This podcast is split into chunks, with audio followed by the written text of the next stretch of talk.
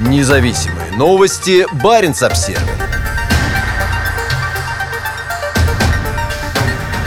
Российский авианосец лишится дымовой завесы. В 2022 году авианосец Северного флота «Адмирал Кузнецов» выйдет на ходовые испытания в Баренцевом море после замены главных котлов, дизель-генераторов и главных турбоагрегаторов. Единственный авианосец в составе российского Северного флота, базирующийся на Кольском полуострове, печально известен черным зловонным дымом, которым он заволакивал небо во время походов в Баренцевом море, Северную Атлантику и даже Средиземное море. Дым возникал из-за неполного сгорания мазута и моторного масла в старых двигателях. Как сообщает государственное информационное агентство ТАСС, уже много лет на корабле идут масштабные восстановительные работы, включающие замену главных котлов корабля, ремонт главных турбозубчатых агрегаторов и винторулевой группы, газотурбо и дизель-генераторов. Летом следующего года адмирал Кузнецов поставят в док, строящийся сейчас на 35-м заводе в Мурманске. В 2022 году корабль, являющийся самым большим в российском военном флоте,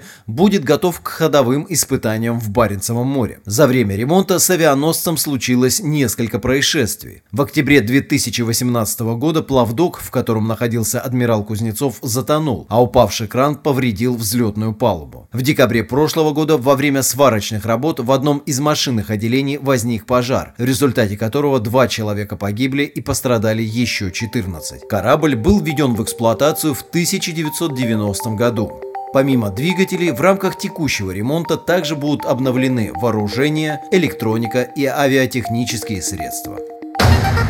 Независимые новости. Барин обсервис